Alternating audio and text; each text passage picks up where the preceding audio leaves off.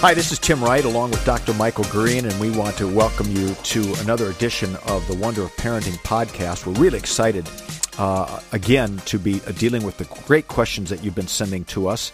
And uh, we're going to do two more today, um, and we have so many good ones. And uh, a couple of the uh, questions that we have today are topics that we've touched on before, and this gives us a good chance to go a little bit deeper. And uh, Michael, our first question today uh, comes from a mom, and um, and here's her question: My daughter starts fifth grade tomorrow. During fourth grade, she had a lot of problems with girls having her do stuff she sh- she didn't want to do. Uh, she claims that the girls were pulling her where they wanted her, and one girl was literally making a schedule for who and when she would be playing with during recess. Uh, my daughter is certainly on the introverted and agreeable side, but seems to be popular in school. She insists that she's telling them to stop, but I've heard from other friends that she really doesn't say anything. Whatever advice we give her, she immediately shuts down. We've talked uh, about setting boundaries and how her feelings are more important than worrying about hurting the other girl's feelings. I know this doesn't sound like a huge problem, but it is for her. She comes home crying and one day was inconsolable, and we had to reach out to the teacher. Uh, and uh, with the new school starting, uh, do you have any advice on helping her speak up for herself? Um, we did a podcast not too long ago uh, about uh, something similar to this, and uh, was the over compliant, overly compliant daughter. And this is just a little bit different. This isn't so much about a compliant daughter as a daughter who seems to be introverted and has a hard time standing up for herself. So, uh, you've had a chance to kind of look at the question. What are some of your initial thoughts? Yeah, I I feel for the family. I mean, it's a it's um as you in the arc of raising your daughters, there are times when they just go along with other other people, especially with alphas. Um, they that same daughter may turn out to be an alpha later. I mean, this is an interesting thing and I'm going to first go to my own experience with my daughters, and then I will go to the research. I have some insights, but I just want to just tell some stories because uh, both of my daughters are are very strong, empowered women now as adults. Right, they're 26 and 29, but each of them did go through a phase of having a friend who kind of led them along, and to some extent, this is a phase. If if other people are if parents, if teachers, if other people are saying to this girl, um, who's now in fifth grade, you know, you need to have your own voice. You have your own voice. What's your voice? Uh, what are your boundaries? What, what's your what's your moral uh, development? You know, what's immoral about what this person's asking you to do? If we're having this conversation with this daughter who's going through this phase, the likelihood is that this daughter is going to come out of this and um, by sixth grade or at some point is going to have more voice and is going to stand up for herself more. And so this uh, phase that she's in is part of her journey of developing boundaries and um, of developing a self and developing a voice. So my uh, from the from the point of view of my own kids and then um, you know from the point of view of how I view the arc of female development from a sort of research and counseling perspective. I I think that we ought to approach this as a phase of life, and um, and then just minister to it with adults teaching this girl uh, what boundaries are and what a strong self is, but not not necessarily worry that you know this is going to turn into something really b- bad unless the person leading the daughter along is leading the daughter to break the law or something like that you know which mm-hmm. isn't happening here. Uh, so bracketing that out um, i do see this as a kind of phase that we're all going to work with. We're going to repeat the lesson and a year from now this is going to be a little different. Now she talks about her daughter uh, being uh, an introvert and being uh, agreeable uh, and yet seems to be popular in school, which is not an oxymoron by any not stretch of the imagination. That's part of why she's popular. Yeah. yeah. Um, but talk a little bit about the introverted personality and some of the challenges that they may face uh, in terms of finding their own voice. Yeah, this is this is their challenge. Um, they've they have an introverted personality type, and so they've learned to be successful. They've learned um, well, they can sort of they can withdraw with that personality type, and some introverted kids do really withdraw. Um, but this girl's not withdrawing from others, right? She's relating to others, um, and she's learned the way to have some to, to not feel anxious, you know, um, because we want to remember with the introverted personality type, there is a there's a lot of anxiousness that's um, unconscious or conscious when you're constantly in relationship with others, and and having your voice actually creates anxiety. And, and here's what I mean by that. Um, I I used to speak with a, a, famous speaker. We would do speeches together. I won't say the name. Um, and I'm an extroverted personality, so I would go out and give my speech. I would be live and kicking. You know, I would have double the energy I had before I gave the speech, and then later I would crash. But because of my personality type, I didn't have anxiety about relating with others. But this other person who is a great speaker had it, was an introvert. And so it completely drained her to give that one hour keynote. Um, and it would drain her for like a day or two and it would create constant nervousness and anxiety. Well, that personality type, that's how it's set up. And so this this girl knows this. She's lived in this skin and this personality all the way now until she's probably 11. Um, she's in, now in fifth grade, so in that range between 10 and 12, probably 11. So she gets it. And the way she's uh, worked through it and the way that she softens her own constant anxiety is by being agreeable and getting along. And that allows her to relate and not to be too anxious. Uh, so it's going to cause anxiety for her uh, to set boundaries because um, she knows she'll get pushback, and and that's why she's you know putting it off. Uh, but hormones are going to kick in. She's going to get stronger, and all these wonderful people are going to be helping her to set these boundaries and have this voice. And so that's why I predict that that even with this personality type, that you know a year or two from now, we're going to see someone stronger. Uh, years ago, uh, my wife and I were really intrigued with uh, personality discussions, and, and you know you got to have that that pop psychology stuff of uh, personality types, introverts, extroverts, or uh, the leader and uh, the follower, uh, what, whatever words that you want to use. Mm-hmm. And and I know that uh, in, in, my own personality type, uh, I'm what's called a professional extrovert, where when I'm on, I'm really on. Um, but once I'm not on, I just want to go sit in the corner by myself and don't talk to me anymore. Um, I'm not good with with chit chat. Um, but you know, when I'm in a work environment or I'm working with people or I'm at a conference with you, uh, I love to do that. I can do that. Uh, that's part of my wiring. But man, I just got to go back to the room then and just detox. It's not about nerves. It's just my personality type. Mm-hmm. But then there are some who are like the speaker you're talking about, or perhaps this girl, and and their way of relating to the world really is different. Um, they they tend to be uh, not to overgeneralize, but but this personality can sometimes be the peacemaker because they don't want the conflict mm-hmm. uh, that can come. And some of that sounds like that's what's happening here. She's just being agreeable uh, rather than stepping up and doing conflict. So, how do you empower a daughter um, who maybe doesn't like conflict? Um, who who really does need to step up? What are some some practical things a parent can say to her because she's going to deal with conflict differently than somebody who loves conflict? Uh, yeah, Oh, I'm sorry. Go ahead. Yeah, no, I was going to say. So you know, because the person loves conflict, they're actually looking for it sometimes. Where you know the the other per, the introvert or the uh, the more uh, you know passive person just wants to avoid it at all costs. Yeah, uh, you've raised a really neat point. And if the parents, if let's let's say the parents of this daughter say, well. Uh, why don't we pick one thing to work on, yeah. you know, to help her? Because because saying to her, you need to have a voice, right?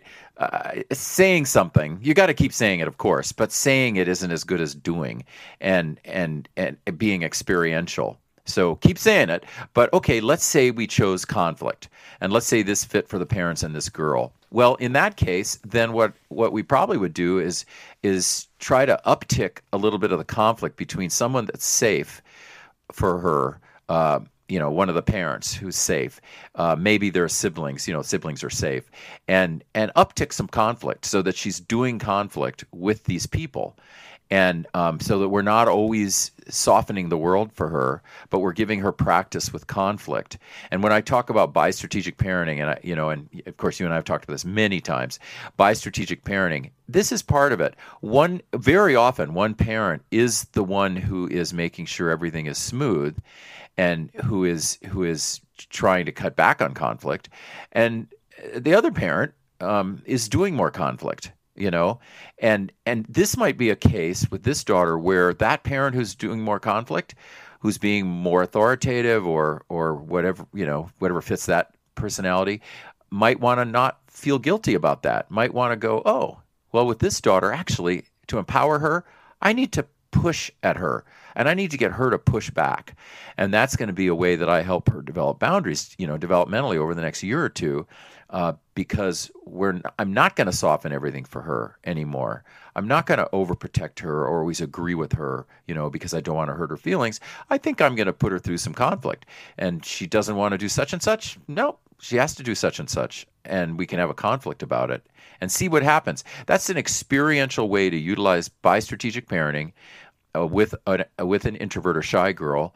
Um, uh, or boy, uh, to use it and see if it works at helping her to get a little more resilience and a little more pushback, a little more boundaries. And and anything like that that we can do rather than say, you know, because saying is pretty weak compared yep. to doing. Um, if we can do something like that, try it for a month, see what happens. Mom deserves the best, and there's no better place to shop for Mother's Day than Whole Foods Market. They're your destination for unbeatable savings, from premium gifts to show-stopping flowers and irresistible desserts. Start by saving 33% with Prime on all body care and candles. Then get a 15-stem bunch of tulips for just $9.99 each with Prime. Round out Mom's menu with festive rosé, irresistible berry chantilly cake, and more special treats. Come celebrate Mother's Day at Whole Foods Market. This podcast is sponsored by Skylight Frame. Mother's Day is almost here. What are you getting her? Something that shows you care. Something that makes her feel loved. Something that won't stress you out. Something like the Skylight Frame. The Skylight Frame is the perfect gift. It's a touchscreen photo frame your whole family can upload photos to, from wherever they are in the world. It's a way to share with her all the moments that matter. It sets up in seconds. You can even make sure that it's already loaded with photos when your mom opens her Mother's Day gift. And her Skylight Frame can hold thousands of the treasured photos you share. It's an easy, heartfelt way for mom to stay connected with those who matter most. It really is the perfect gift. Now, as a special Mother's Day offer for our listeners, get 15% off your purchase of a skylight frame when you go to skylightframe.com slash easy. That's S-K-Y-L-I-G-H-T-F-R-A-M-E dot com slash easy. Get 15% off your Mother's Day purchase now at skylightframe.com slash easy. My wife, and, and, of course you know her, but my wife Jan, is yep. uh, introverted uh, kind of that phlegmatic, avoid conflict personality type. And yet, uh, I have learned that beneath that introverted life is a person of real strength. And while she may not handle conflict the way that I do, she does handle conflict with strength and um, and there, there's a special way that that uh, introverts can tend to do conflict where they have a way sometimes of diffusing it maybe better than those of us who aren't as afraid of it. And so there's there's probably some real strength in their daughter. Their their task is to help their daughter discover that particular strength that she has. Yeah, and it's important they help her discover it over these sort of early to mid adolescent years. Um, uh, ex- by talking to her about it, by by framing everything with her, and also by doing some conflict with her. That's important because this personality type can can take things personally. Yes. And so if by you know if we're not if we're not helping her move through this phase that she's in, um, and if other people are not helping her, let's say we all just didn't do anything. I, I, I think it's possible we would end up with this shy or introverted young woman of 18, 19, wonderful person, but who really takes things very personally. And that might be okay, but by the time she gets in the workplace or if she gets in a marriage, you know, mm-hmm. uh, partnership, I mean, you, you got to not take everything personally. So I, I, think it is, and and Jan, your your wife, and and of course my wife Gail is introverted as well. They're they're very strong, yep. and they they know not to take some things personally, mm-hmm. right? I mean, they they know that, but people help them in their formative years help them to have resilience and to have the strength. Right. So that's the ultimate goal for the parents of this of this girl. I think the ultimate goal is this resilience. Not the ultimate goal isn't necessarily that she becomes a leader uh, or that she becomes non-compliant or un- disagreeable or anything like that. The old oh, she, could be she's a follower. That's fine. She's going to be great. Uh, but we do want the resilience. So I'm glad you brought that up about conflict. Yeah. So and and I know you talk about this quite a bit in your book, The Minds of Girls. Um, and and resilience is yeah. such a it's it's a big word in culture today, um, and for a good reason, because we we have uh, a lot of issues with that, and it doesn't matter the personality type. It's just being strong in ourselves, and uh, and and learning how to face the world. Uh, that challenges us, but to do so with a sense of strength, a sense of compassion and goodness, uh, and yet a sense that protects our core self against people who would maybe want to break us or hurt us. Yeah. Oh, yes, absolutely. That's a very, that's a beautiful way of putting resilience. Yeah. And and by the way, you talk about it as well in your book for boys as well, saving our sons. So I highly recommend both of those uh, for parents. So I, I, before we get to the second question, uh, as always, we want to uh, refer you to our website. It's wonderofparenting.com, and there are a few links on there that I think you might find very helpful. Michael is doing some things on Patreon, which is a subscription service, uh, but you get access to things from Michael that you might not normally get otherwise, and, and some of that has to do with videos, right, Michael? Yeah, and what we're doing with Patreon now is we're using Patreon as your way uh, of donating toward this podcast. So I'm doing I'm, what I'm doing is the video clips on there are answering some of your questions as well as taking on other themes.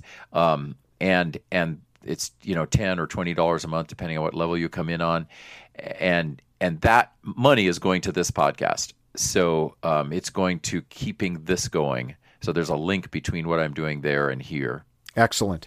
And I know that uh, some of the books that you've written uh, are linked there uh, some of the other resources that we've created together, and then a link to our our current sponsor, uh, and that is uh, a place of hope, the center, Dr. Gregg Jantz and the good people up in Seattle, who do such great work, and we talk about this every week. They do such great work, particularly when we're going through times of crisis and challenge. And so, I, if you ever need them, I just encourage you to take a look, or even if you don't feel like you need them right now, just take a look so you know what they're doing and you you remember them uh, if and when you ever need uh, that kind of help. So we're going to seg to our second question, uh, which uh, is a similar theme, but it's almost the opposite. Uh, so here's this question. This is again about a daughter. Uh, I have a very independent three year old daughter. She's very spunky and opinionated. Uh, I love that. Three years old and opinionated. Uh, my husband and I love her personality and can't wait to see the woman she will grow into someday. However, we struggle with her independence when it comes to specific situations where listening to mom and dad is necessary and or beneficial to her. A big example is mealtime. She would be ecstatic to have nothing but mac and cheese, fruit snacks, and cookies as all of her meals, but obviously there is little nutritional value in having the same meal over and over again. My grandkids, all five of them, that's their diet. Add in chicken nuggets, and, and you've got the perfect meal for them. Um, I give her different things to try, and I think they're pretty standard as far as kid friendly meals go. Spaghetti, mm, hot dish, sloppy joes, but it feels like a hostage negotiation just to get her to take a bite. Uh, the independence also shows up in other scenarios where her safety is concerned. For example, she just wants to run across the street to the playground to play as soon as possible, but we ask her to hold our hand and walk across because there are cars and traffic and could be harmful. We do our best to explain our choices of why. Cars can't always see you, vegetables make you healthy and too many sweets make you sick. But the next time we come to the same scenario, she does the same things she did before, and it feels like we're back to square one. I understand she's a kid, and her logic and reasoning is still rather basic at this age. I mean, even as an adult, I was given if I was given the choice of veggies or dessert, I'd pick dessert too. Uh, we just don't want to quash her independence but still have those boundaries that we'd like to establish to help her grow into a respectful adult. That last sentence is really good, isn't it? I Oh, uh, don't yeah. want to quash the independence, but she needs some boundaries to help her grow. So, all right, there's probably a lot of stuff in there. Michael, go. Go. yes, I love it. We always read the whole question, and but there are like five themes. Yep. Yeah, this is a beautiful counterpoint to the other question, and yet they're two sides of the one coin. I mean, I mix metaphors. So, so here we have a three-year-old who's who's independent, and but and the thing that's the same coin is it's about voice, right? It's about it's about um, making sure she has a voice, and the parents are. uh, What I sense is that the parents don't want to quash her voice. They don't want to quash her independence, but they want to protect her. Uh, and and eating junk food uh, is dangerous. It just sets her up for more neurotoxins later. Uh, now it sets her up for obesity later. I mean, it's we gotta we gotta have a varied diet, and we gotta give our kids a healthy diet. So this is very protective to want kids to eat eat right and eat what's in healthy that's in front of them. Um, and then, of course, it's very protective to say, wait, you got to hold our hand. That's a crucial thing. I mean, that's that's life and death there. Um, so that's protective, and um, and and then there's the, the question of choice. So I want to I want to weave all these together and say that in this case with this daughter, I, I think it's I don't think the voice or independence will be quashed by the parents um, holding more authority. So at least one of these parents, I, I would uh, beg to just say, this is what it's going to be. You know, we're the authority. This is the food you're going to eat, and eat this food. Now, if it turns out she's allergic to something, okay, that's a separate category. But, but you know, you got to eat this food because if she eats mac and cheese, uh, mac and cheese, you know, uh, twice a day, that's unhealthy. That's going to lead toward problems for her later in life.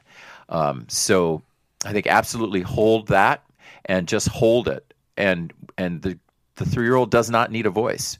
The three year old does not need a choice in that area because this is parent protecting child and parent making sure child is healthy. Um, and in the area of walking across the street, you know, no choice there. Don't give her a choice. You're the authority. She has to hold her, your hand to walk across the street. If she doesn't, whatever is your timeouts or whatever that is that you have, you institute those within you know a few weeks she's going to start holding the parent's hand that's going to get cured quickly um, because these are areas in which we're protecting the body and the brain of the child and they're areas in which we do have to hold authority and they're not areas where we really need to give the child a lot of choice. So that's that is where i would sit there. And i know that may sound severe but i think these are two areas where choice is not needed So let's. Neither one of us are really nutritionists necessarily, but we both uh, are of an age where we've learned that we need to eat healthy, and and we probably both would agree that we wish we'd have started that earlier. Uh, so uh, I, I think about. I, I've got uh, a granddaughter who's four. So she is almost the spitting image of the, the daughter we're talking about right now. Very, very independent, very creative, uh, loves life, but man, it's got to be her way or no way at all and she can throw a tantrum for an hour if she wants to uh, to get her way and um, uh, so we we have that challenge of you know she comes over first thing she wants macaroni and cheese and and uh, you know chicken nuggets and and um, so are, are there ways to um, introduce things because we recognize I there are a lot of foods I don't like and I'm never going to eat them. I'll starve to death before I eat them. It's probably true for a three year old. What are some ways to introduce things to children that are healthy for them and then to find that sweet spot of, yeah, that, that green smoothie really works for her or, you know, this fruit plate works? H- how do you recommend doing that? Well, the first thing I would recommend is that the par- the parents and the grandparents hold different boundaries. Um, if going to the grandparents' house is like a treat, right? I mean, it's a uh, you're doing you're developing her into a person. You absolutely are, and at the same time, um, uh, she has a sense of a treat of coming to you, and it, you know what I mean. There's Yep. there's treats there. It's this it's this beautiful, unique environment. It's not home where mom and dad are. So the first thing I would say is for mom and dad to set the boundaries on the mac and cheese and the chicken nuggets and get rid of them at home because they're so unhealthy. Get rid of them at home, but maybe they're a treat at the grandparents in the same way that that um, uh, I, for instance, my parents were very vigilant about food at home, so I would sneak over to my friend's house to eat unhealthy stuff. But what you know, that's fine. I I am an I am as an adult and have been really into healthy eating. I have passed that on to my kids. Both my girls are really into healthy eating with with their their fiancés. They both are engaged now, so so it passed on. Uh, even though there was this other fun environment where those foods were. So that would be strategy one: is the parents have to do the hard work, okay. and the grandparents get a little of a reprieve. But at the same time, I love your thing about the smoothies. I mean, and finding the sweet spot. Gradually, you you as grandparents.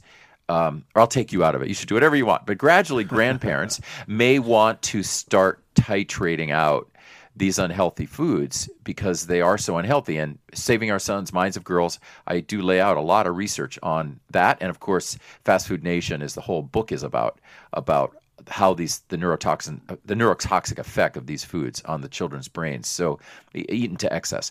So um, I would love to see everyone cut out the junk food, but the strategy is the parents do it first and and not an easy task necessarily, especially if your kids are you know we've fed them that stuff now for two, three, four years, and then we've we have to slowly wean them off. But it's she's only four though, right? Right. Like right. you're great. Yeah, My, you know, four four years old, she'll throw some tantrums for a while. Uh, just got to live with those tantrums. You know, a month or two or three from now, whenever it is, she's going to accommodate. Right. Um, she's she's only four. Yeah. So it's not like she's 20. no. And and and of course this is just one area that the the uh, the question is about and there are yeah. other questions, you know, about safety and and really the bigger topic is is how to create boundaries. And I, I think more than creating boundaries, it's how do we stick to those boundaries? That's where most of us as parents trip up. We've got good intentions, we put those boundaries in, but when it's a battle of the wills, um, sometimes the kids come out winning, and that's not always the best. So, what are some strategies yeah. for keeping that for for really holding uh, strong with those boundaries? Okay, well, if if the child well, first of all, we just we're authoritative parents, not authoritarian parents, not permissive parents. We're authoritative parents. So that means we've set up rules um, that are reasonable rules, and the kids have to stick to those rules and that's healthy for their development. That structure is healthy for their brain development. So we stay with it. We know that every once in a while, as you've described, it's not going to work. But basically, the kids get used to our authoritative parenting, and they they uh, gradually see the wisdom of it. And so so that strategy one is be an authoritative parent not a permissive parent, not an authoritarian parent, but authoritative.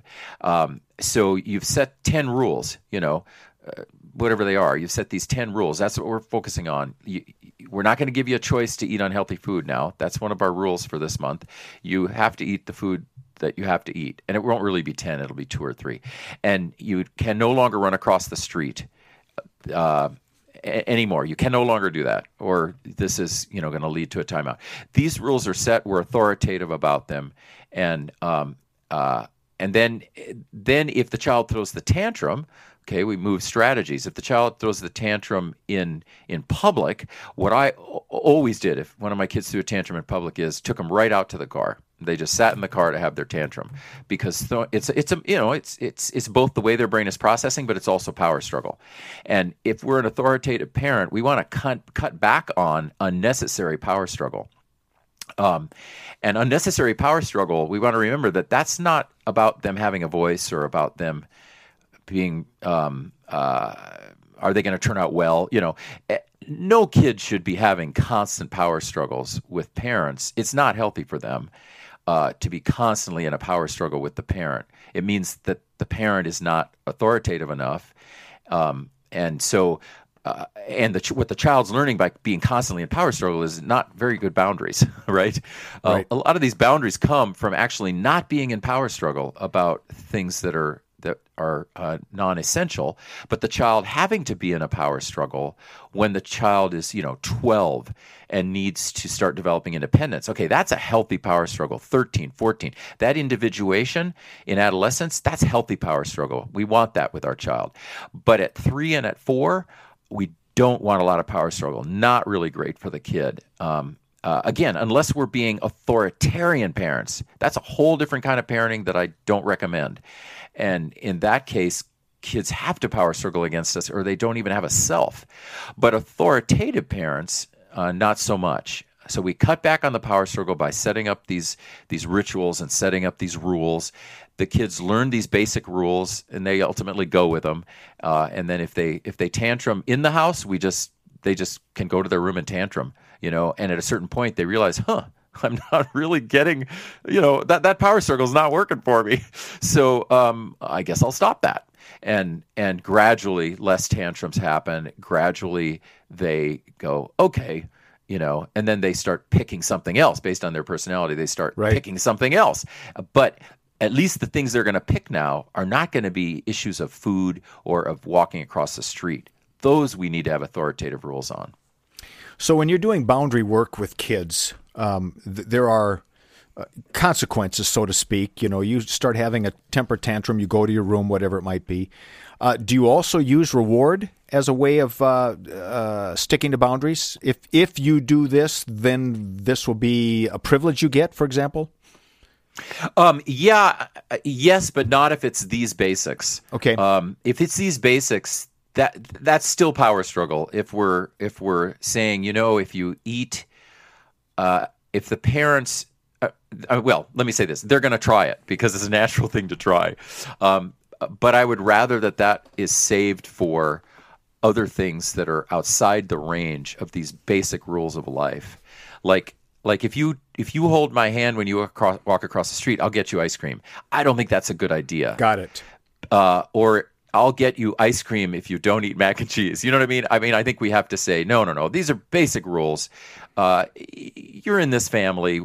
We're the parents.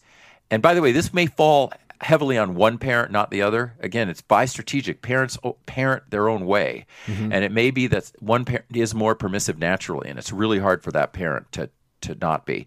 Uh, but we we want to hope that we've got this other parent who's more authoritative and may be heavy for that parent to have to hold on to it.